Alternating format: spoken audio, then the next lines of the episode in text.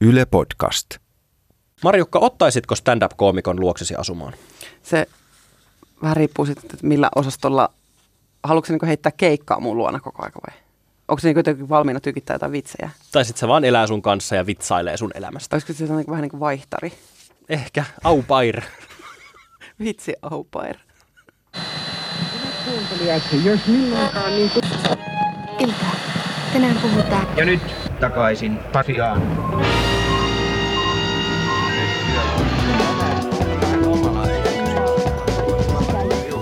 Morjesta pöytiin ympäri maailmaa. Ohjelma, jota kuuntelet, on Takaisin Pasilan. Tämä on siis uutispodcast sinulle, joka etkästä uutisia. Mun nimeni on Toivo Haimi.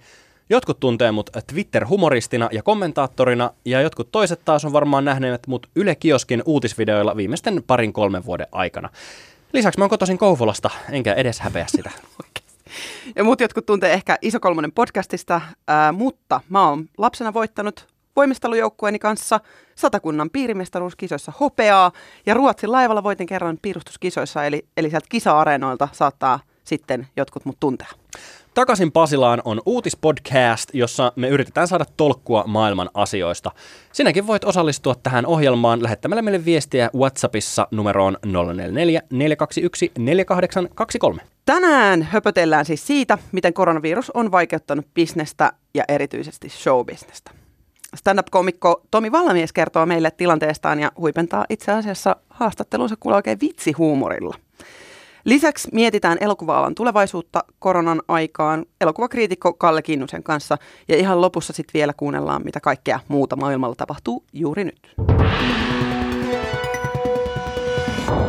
Maailman talous heittää niin sanotusti häränpyllyä tämän koronaviruksen takia. Tämä ei tietty ole mitään uutta, sillä pörssikurssit lähti jyrkkään laskuun jo helmikuun lopulla, eikä toipumista ole vielä näköpiirissä. Ensimmäiset YT-neuvottelut on pyörähtänyt jo käyntiin, ihmisiä on lomautettu, eli laitettu määräajaksi lomalle ilman palkkaa, ja konkursseja on näköpiirissä. mun on pakko myöntää tässä, että, että kun mä kuulen puhetta talo, taloudesta ja etenkin maailmantaloudesta, ne on mulle vähän sellaista hepreaa ja aivot menee tosi helposti siihen moodi ja sitten mä en niinku kuule. Mutta siis kyllä mä tämän ymmärrän, että silloin kun talouden menee hyvin, niin se tarkoittaa sitä, että ihmisillä on töitä. Ja sitten, että kaupan hyllyllä on tavaraa ja ihmisten tilillä on euroja ja ne voi ostaa sitä tavaraa sieltä kaupan hyllyltä. Ja sitten vastaavasti, kun talouden menee huonosti, niin ihmiset saa potkuja töistä ja kellä ei ole varaa ostaa mitään. Ja sitten se, se niin kuin ruokkii itseään tämmöinen kierre. Et näin se niin kuin menee. Näinhän se menee, just noin. Mutta silti kun puhe menee talouteen ja pörssikursseihin ja semmoiseen liturgiapuheeseen, niin mulla jotenkin aivot menee niin automaattisesti sellaiseen ignore-modeen. No, mä en yhtään ihmettele, en, enkä yhtään myöskään paheksu, koska taloudesta puhuminen on parhaimmillaankin monimutkaista ja pahimmillaan se on kivuliasta. Se, mitä viime viikkona on tapahtunut, on kuitenkin pähkinänkuoressa tämä. Tämä koronaviruspandemia on aiheuttanut sen, että ihmisten liikkuminen on rajoittunut. Ihmiset ei siis pääse kulkemaan työpaikoilleen eikä myöskään vapaa-ajan rientoihin kuluttamaan niitä töissään ansaitsemiaan pennosia. Tämä on johtanut kahteen iskuun vyön alle. Yhtäältä tarjonta vähenee, koska firmoissa ei ole ihmisiä töissä valmistamassa tuotteita tai tuottamassa palveluita. Hilavitkutin tehdas ei valmista hilavitkuttimia ja kampaamossa ei ole kammattavaa. Tämä sitten johtaa siihen, että firmat menettää tuloja, kun niille ei ole mitään myytävää, ja sitten niille ei ole varaa maksaa henkilökunnalle palkkaa, joten ne joutuu irtisanomaan tai lomauttaa väkeä. Niin seuraava isku on sitten se, että kysyntä vähenee, koska ihmisillä on vähemmän pätäkkää käytettäväksi hilavitkuttimiin ja kampaamopalveluihin. Ja se tietää taas vielä vähemmän tuloja firmoille, eli vielä vähemmän on varaa maksaa palkkaa henkilökunnalle, ja se taas johtaa siihen, että vielä enemmän ihmisiä on pistettävä niin sanotusti pellolle. Eli itseään ruokkiva syöksykierre on valmis. Tässä oli kevyt liturgia, mutta kyllä mä, kyllä mä nyt tämän ymmärsin ja kuulostaa kyllä tosi pahalta. Joo, siis tässä nyt yhdistyy montakin asiaa, jotka saattaa syöstä Suomen talouden taantumaan, josta toipuminen saattaa kestää pitkään. Kauppakamarit kyseli tällä viikolla suomalaisilta yrittäjiltä, että kuinka pahalta tilanne oikein näyttää. Suunnilleen kolmasosa tähän kyselyyn vastanneista yrityksistä arvioi, että konkurssin todennäköisyys on kasvanut merkittävästi. Yli puolet firmoista kertoo, että lomautukset tai irtisanomiset on todennäköisiä seuraavan kahden kuukauden aikana. Vastauksia tähän kyselyyn tuli yli 3800. Huhhuh. Tämän synkän tilanteen takia monet yrittäjät odottaa malttamattomina yhteiskunnalta apua, jotta voitaisiin välttyä talouden totaaliselta pysähtymiseltä. Suomen hallitus onkin päräyttänyt tällä viikolla 5 miljardin euron tukipaketin suomalaisille firmoille. Se pitää sisällään esimerkiksi 73 miljoonaa euroa suoraan yritysten tukemiseen ja joustoja yritysten verojen ja maksujen maksuaikoihin silleen, että yksikään firma ei menisi nurin sen takia, että verot tai muut työnantajamaksut olisi rästissä. Koko listan näistä toimista voi käydä katsastamassa osoitteessa yle.fi kautta uutiset. No yksi ensimmäisistä aloista, joilla nämä koronan taloudelliset vaikutukset tuntuu ihan konkreettisesti lompakossa, on show business. Suomeksi sanottuna tapahtuma-ala. Toi niin löysä toi tapahtuma Showbisneksessä on jotain sellaista ihanaa kirkasta. Mä juttelin eilen puhelimessa stand-up-koomikko Tomi Valamiehen kanssa. Tomi on paitsi stand-up-koomikko, niin se on myös TV-käsikirjoittaja, joka on käsikirjoittanut muun muassa uutisvuotoa, yleliiksiä ja noin viikon uutisia. Ja Tomilta tämä tilanne on ehtinyt viedä jo elannon. Keikkatilanne on sellainen, että keikkatilannetta ei ole. Tarkoittaako tämä nyt niinku alkuvuoden keikkoja vai, vai niinku koko vuoden? Millaisesta mittakaavasta Kukaan puhutaan? ei tiedä, kuinka kauan tämä jatkuu. Et koomikoilla on erilaisia keikkoja. Koomikoilla on esimerkiksi niinku, äh, festivaaleja ja sitten on kiertueita ja sitten on niin sanottuja normaaleja klubikeikkoja ja sitten on noita firmakeikkoja. Ja, ja kaikki meni. Et, mä en kuulu yhdestäkään kollegasta, joka on niinku päässyt minnekään tekemään yhtään keikkaa. Äh, yhdellä poikkeuksella, ymmärtääkseni Teemu Westernen, sille on buukattu metsään semmoisia keikkoja, missä on niinku yhdeksän tyyppiä tulee paikalle. Että sitten se noudattaa sitä kymmenen tyypin niinku kokoontumista. Ja metsässä. Joo, metsässä. Okei, ähm, minkälaisia ratkaisuja tässä voisi tehdä? Voisiko esimerkiksi äh, miettiä tällaista keikkojen live-striimausta vaikka näille koomikoille sitten? No sama kiinnosti muakin ja mä kysyin sitä Tomilta itse asiassa puhelimessa. Oletko kuullut, että vai onko sulla itsellä ollut mitään suunnitelmia esimerkiksi just striimauskeikoista, niin kuin tyyliin maks- maksullisista keikoista jossain live-striimissä? Ei, en ole suunnitellut sellaisia. En tiedä, miten ne käytännössä toimis. Mutta se, se ongelma on se, että se yleisö pitää olla siinä sun edessä, jotta ne niinku reagoi. Mm. Että stand-up-komiikka on semmoinen elävä tilanne, että ei oo uh, niinku komikka-monologi. Että tää ei ole tavallaan, että jos sitä yleisöä ei oo, niin siinä menee pikkasen se pointti. Että sit ei tuu sitä, kun tää, tää on niinku dialogi. Että komikko sanoo asioita ja sitten yleisö reagoi nauruilla.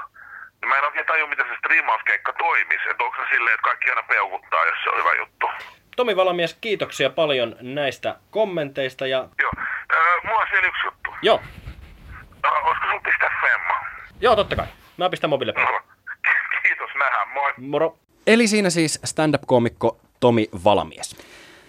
Okei, mä tunnen paljon ihmisiä, jotka saa elontonsa kulttuurialalta ja mä oon oikeasti huolissani näistä mun kavereista ja ystävistä. Jos tekin ootte, niin jos vaan mahdollista, niin tukekaa teidän ystäväpiirinne taiteilijoita ja esiintyjiä. Esimerkiksi kutsumalla heidät kotiin esiintymään alle kymmenen hengen yleisölle. Tällä maksua vastaan tietysti sillä että esiintyjä on se yksi ja sitten on yhdeksän vierasta katsomassa tätä jotain performanssia ja maksakaa siitä. Se kuulostaa itse asiassa tosi hyvältä ajatukselta, varsinkin kun tässä tilanteessa ihmiset varmasti haluaa viihdettä ja sitä paljon puhuttua hassutusta. Vitsihassutusta. Ees jotain, mikä vie niiden ajatukset pois kauheuksista. Mutta hei, jotain positiivista tässä talousahdingossa kuitenkin myös on. Nimittäin Hyvinkäällä toimiva Myllyn parhaan makaronitehdas on herännyt tähän kasvaneeseen kysyntään ja nyt siellä paiskitaankin hommia kolmessa vuorossa. Tämä Hyvinkään tehdas, niin se on Suomen suurin pastatehdas, todellinen pastahuussi, ja siellä tuotetaan puolet kaikesta Suomessa myytävästä pastasta. Lapioidaanko siellä pastaa? No normaalisti siellä lapioidaan 15 miljoonaa kiloa pastaa vuodessa. Ja nyt kun ihmiset on ruvennut ostamaan oikein olan takaa makarylliä, niin tuotanto siellä on kaksinkertaistettu. Okei, eli siis makarylli, eli makaroni ei ole Suomesta loppumassa. Ei ja- todellakaan. Ei, mutta ei. Ei ole myöskään käsidesi. Ää, palkitusta Napue Ginistään tuttu Viina Tislaamo Kyrö Distilleri, siis erittäin hyvä ginia muuten, on nimittäin ilmoittanut tällä viikolla ryhtyvänsä valmistamaan etanolista käsidesiä. Kyröllä priorisoidaan sairaalat, vanhusten palvelukeskukset ja siivousfirmat ensin, mutta tätä Kyrön käsidesiä olisi sitten tarkoitus saada myös sinun ja minun kaltaiselle tavalliselle pulliaiselle myytäväksi, mutta ei juotavaksi. Makaronia ja viunaa. Niillä tästäkin selvitään. Kyllä selvitään. Ja nyt siirrytään vähän niin kuin viihteestä viihteeseen. Kun kansalaiset möllöttää kotona, yksi ala maailmassa kasvaa. Nimittäin on-demand viihde. Vähän niin kuin Netflix ja HBO ja Yle Areena, ne on kaikki on-demand viihdettä. Itse on kyllä luukuttanut suhteellisen paljon kamaa tällä viikolla ja jos itseni yhtään hyvin tunnen, niin lukutaan surutta niin kauan kuin tämä poikkeustila tässä kestää tietysti jäl- jälkeenkin ihan surutta siis verkkareissa. Forever. Nythän homma on siis niin, että ää, suuret elokuvafirmat julkaisee uudet elokuvansa suoraan verkkoon ja niiden katselun voi tehdä sitten suoraan kotisohvalla siten, että me koronapelkoiset tallaajat voimme katsoa ne rahasummaa vastaan ilman elokuvateatteriin menemistä. Muun muassa Universal Studios aikoo julkaista kevään ensi-iltoja suoraan suoratoistopalveluihin. Joo, LA Times esitteli listauksen osakkeista, jota kutsuttiin nimellä Stay at Home Portfolio. Eli siis pikkasen vilkaisun niihin yrityksiin, joiden kysyntä kasvaa koronapandemian aikaan. Ja ne tuotteet, mitä porukka siis kuluttaa eniten kotona ollessa. Listauksen kärkipäässä ei ollut itse asiassa yhtään mua yllättäen Netflix ja Amazon. Ja itse asiassa meillä Suomessakin Yle Areenassa on näkynyt nyt erittäin suuri piikki sisältöjen kulutuksessa. Eli nyt siis töllötetään kotona ja leffateatterit tyhjenee ihan olan takaa. Ennen tätä koronapandemiaa, muistat sä ajan ennen tätä koronapandemiaa? Se on silloin 2019, kun me oltiin, tiedätkö, ihan lomailtiin ja käytiin kaupassa. Kahvilla. Jo, jo tuolloin elokuvien teatterijulkaisut oli jo puhututtaneet. Monet ohjaajat kyseenalaisti elokuvajulkaisut isolla screenillä ja esimerkiksi Martin Scorsese julkaisi oman The Irishman-leffansa suoraan Netflixiin, eli sinne missä yleisökin on. The New York Times itse asiassa käsitteli viime vuoden lopussa julkaistussa jutussa elokuvajulkaisuja tekijöiden perspektiivissä haastattelemalla 24 Hollywood-elokuvien tekijää. Ja nämä kaikki 24 oli sitä mieltä, että elokuvateatteribisnes sukeltaa ja on-demand sisältöjen määrä vaan kasvaa. Siis muutosta oltiin jo odoteltu ennen koko koronaa. Kysymys siis on, että antaako koronapandemia elokuville nyt sitten viimeisen tönäyksen kohti on-demand-julkaisua. Jotta ei me vaan omasta päästä lauhoittaisi tätä pastaa, niin me saatiin studion palkittu kriitikko ja elokuvatoimittaja Kalle Kinnunen kertomaan, miten käy elokuvajulkaisujen nyt ja tulevaisuudessa. Moikka, Kalle Kinnunen. Moi moi, Tervetuloa takaisin Pasilaan kiitoksia. ohjelman pariin. Tässä sitä joka tapauksessa nyt ollaan. Elokuvat pyörii, maailma ei niinkään. Tota, tilanne on muuttunut vähän tuolla leffamaailmassa. Jengi ei pääse enää oikein menemään leffateattereihin. Jengi ei pääse leffateattereihin, ei oikeastaan kai missään länsimaissa suunnilleen kohta, kohta enää. Suomessahan tämä nyt on 13. huhtikuuta asti nyt tämä tilanne ja kaikkien laskelmien mukaan to- todellisuudessa tämä tai tämän kaltainen tilanne jatkuu paljon pidempään. Mitä tää tässä suhteessa sit voi tehdä tuolle elokuvateollisuudelle? Kuumin kysymyshän varmaankin on se, että ryhdytäänkö nyt isoja leffoja, etenkin niitä Hollywood-leffoja, striimaamaan. Et, et kun leffateatterit on kiinni, ää, siirtyykö ne leffat striimaukseen, päästäänkö siihen odotettuun aikaan, että leffat ää, olisivat samaan aikaan tulevaisuudessakin teat- leffateattereissa ja striimauksessa. Ja vastaus on, että kyllä ja ei, ja ehkä enemmän kuitenkin ei. Nyt tulee siis tota, miksi tästä asiasta puhutaan niin paljon, on se, että Universal elokuvastudio pisti, pisti nyt saman tien, kun tämä leffateatteritilanne Jenkeissäkin meni siihen. Siellä on nyt Jenkeissä 89 prosenttia leffateattereista kiinni. Tämä, tämä kun oli ilmoitettu ja leffateatterit alkoi mennä kiinni, niin Universal Studios pisti muutamia vasta leffateattereihin tulleita elokuviaan striimaukseen, myyntiin, 20 dollaria vuokraus tai osto. Ö, eli tavallaan kova hinta, parin leffalipun hinta, enemmän kuin mitä on totuttu ehkä maksamaan digitaalisesta kopiosta, pikkasen enemmän. Ö, mutta tota, se syyhän on siis se, että nämä, nämä oli just tehty tuolla leffateattereihin, niistä, niistä ei enää ollut niin kuin mitään tuloa tiedossa käytännössä leffateatterista. Eli hätäratkaisu ja si- siitä ei ehkä vielä pysty tekemään kauhean pitkälle meneviä johtopäätöksiä. Mietin sitä, että jos me nyt ollaan käymättä leffoissa nyt sanotaan vaikka seuraavat kolmekin kuukautta, Mm. neljäkin kuukautta, niin näkisin vähän tilannetta sillä tavalla, että jos ne leffat nyt siirtyy täysin sinne kotiin, Mm. niin onko sitä enää niinku paluuta? Ihan varmasti on, en mä epäile sitä yhtään, koska tavallaan kaikki nämä mahdollisuudethan on ollut aikaisemminkin. Mä luulen, että kun sitä loppuu, niin siinä leffateattereihin rynnätään. Siis siinä niin kuin todella rynnätään. Siis, halaillaan naapuria ja Nekin, jotka eivät hänen olisi sen kolmen kuukauden aikana siellä muuten käyneet, niin ehkä, ehkä nyt monet käyvät. Äh, totta kai se, se, on, se on miksi leffateatterin elämyksenä ja niin kuin esitystapana on kestänyt television tulon, videonauhurien tulon, striimauksen tulon, Netflixit ja muut, on se, että sillä on se, se ei ole se iso kangas pelkästään, se on se kollektiivinen elä, elämys ja tota se, että sit se, se muuttuu se elokuva siinä miljöössä joksikin suuremmaksi, niin ei, se, se ei ole mihinkään kat- katoamassa. Nyt ihan varmasti äh, tällä hetkellä, niin kun, kun Suomessa ollaan tilanteessa, jos myös suomalaiset elokuvat on joutuneet tilanteeseen, jossa niillä ei ole, ei ole mitään tulon lähdettä, niille, jotka ovat juuri tulleet ensi tai, tai olisivat tulossa, että ensi siirtyy, niin, niin se on, se on hurja, hurja hetki. Ja tota, striimaukseen leffojen siirtäminen ei lähtökohtaisesti ole kovin kannattavaa, koska tarkoitus on, että ensin leffateattereissa – mennään katsomaan sitä ja siitä menee lipun hinnasta noin puolet sille tuottajalle ja siitä, siitä sitten tekijöille muutenkin. Nyt ollaan tilanteessa, tilanteessa jossa tota, tämä puuttuu kokonaan. Halu laittaa sinne striimaukseen ei ole kauhean kova, koska senhän pitäisi olla sitten se seuraava tulonlähde. Nyt se päätulonlähde jää kokonaan puuttumaan sieltä. Se on kuitenkin hyvä puoli, että tämä kaikki tapahtuu tähän vuoden aikaan, koska suurin sesonki Suomen elokuvateattereissa on vuodenvaihteen molemmilla puolilla – ja kesä on Suomen elokuvateattereissa toisin kuin vaikkapa Amerikassa, niin hiljasta, suhteellisen hiljasta aikaa. Löydettiin tästä nyt sitten tämä tämmöinen.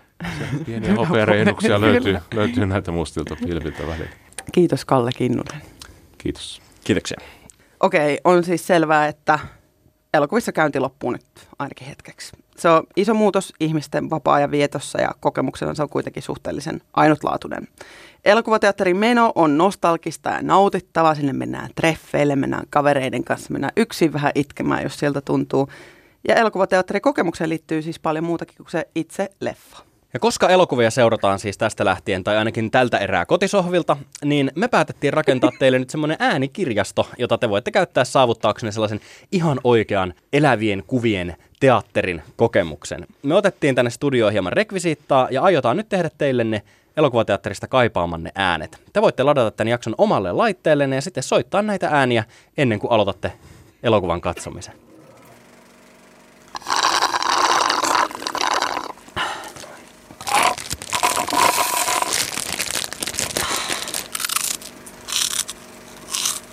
Toi Bruce Willis, niin se on itekin kuollut. Älä kerro mulle tota juonta nyt.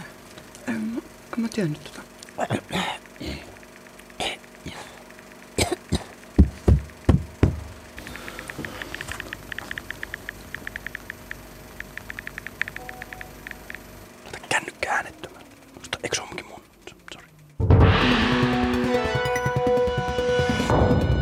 Koronavirus on koko maailman ykkösaihe tällä hetkellä ja se näkyy väistämättä tänäänkin meidän uutiskatsauksessa.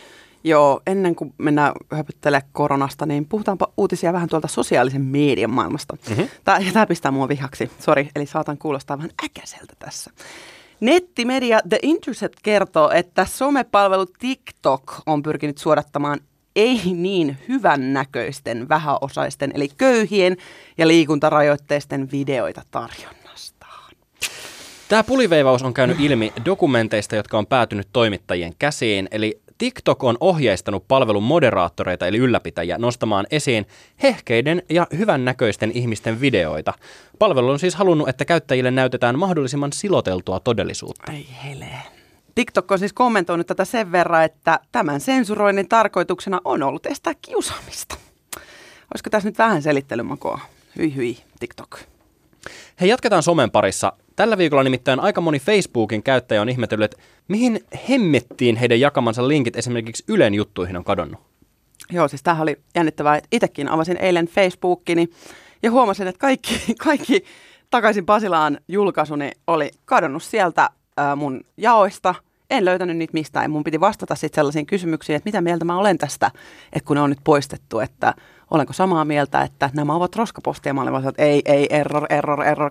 No vastaavia ongelmia oli myös monilla muillakin kansainvälisillä uutissivustoilla. Syynä tähän merkilliseen jakojen katoamiseen on se, että Facebook on liputtanut koronavirusta koskevat jutut palvelun yhteisönormien vastaiseksi. Facebookin sikariportaan edustaja Guy Rosen on vahvistanut Twitterissä, hehe, että Facebookia on rivannut tekninen vika, jonka takia asiallisetkin linkit on mennyt niin sanotusti spämmikansioon. Tämä ongelma on kuitenkin nyt korjattu, mutta mitäs Marjukka ne sun postaukset? Ei ollut ainakaan vielä näkynyt, pitää katsoa nyt tästä näin piakkoin. Ja pakko meidän vielä vähän puhua tuosta koronasta, mutta nyt sellaisia vähän kivoja uutisia koskien tätä. Eli siis koska tosi moni viettää tällä hetkellä entistä enemmän aikaa kotona, niin Yle tarjoaa viihtymistä näihin poikkeusoloihin. Kyseessä on siis tällainen Yle-olohuone-konsepti, ja tarkoittaa käytännössä sitä, että telkkarin puolella ja areenassa voi seurata viikonloppuisen poikkeuksellisen paljon musiikkia, viidettä ynnä muuta. Ja tuleepa nähtäville myös usein toivottaa urheilun huippuhetkiä. MM95. No niin, 95. No se. Forever. Ja tämä tapahtuu vielä vuorovaikutteisesti, eli kaikki kotona live-ohjelmaan voi osallistua kotisohvalta. Tästä kannattaa ehdottomasti lukea lisää osoitteesta yle.fi. Hei kiitoksia, että kuuntelit Takaisin Pasilaan podcastia. Mun nimeni on Toivo Haimi ja jos sulla on ideoita siitä, että miten me saataisiin autettua noita nälkiintyviä koomikoita Suomen maassa, niin pistä meille viestiä WhatsAppiin numeroon 044 421 4823. Ja kiitos näistä kaikista viesteistä, mitä te olette meille jo lähettänyt. Pistäkää niitä lisää. Ja mä oon Marjukka Mattila ja meitä kannattaa kuunnella seuraavan kerran ensi viikon tiistaisin. Meidän jaksot tulee siis aina ulos tiistaisin ja torstaisin. Ne löytyy Yle Areenasta, Spotifysta, oikeastaan mistä tahansa nyt löydätkään sitten nuo podcastit. Ja pistä meidät muuten suosikiksi Areenassa, eli kliksauta sitä pikkusydäntä siitä. Ja mikäli sinulla on tylsää neljän seinän sisällä, niin seuraappa meitä sosiaalisessa mediassa at Marjukka Vilhelmiina ja at Toivo Haimi. Ja keskustele tästä lisää hashtagillä takaisin Pasilaan. Nyt kannattaa pysyä kotona, älä seuraa Toivoa kadulla. Mä sanon, että moikka. Moi moi! Niin, hyvät kunkilijat, minkä opimme tästä?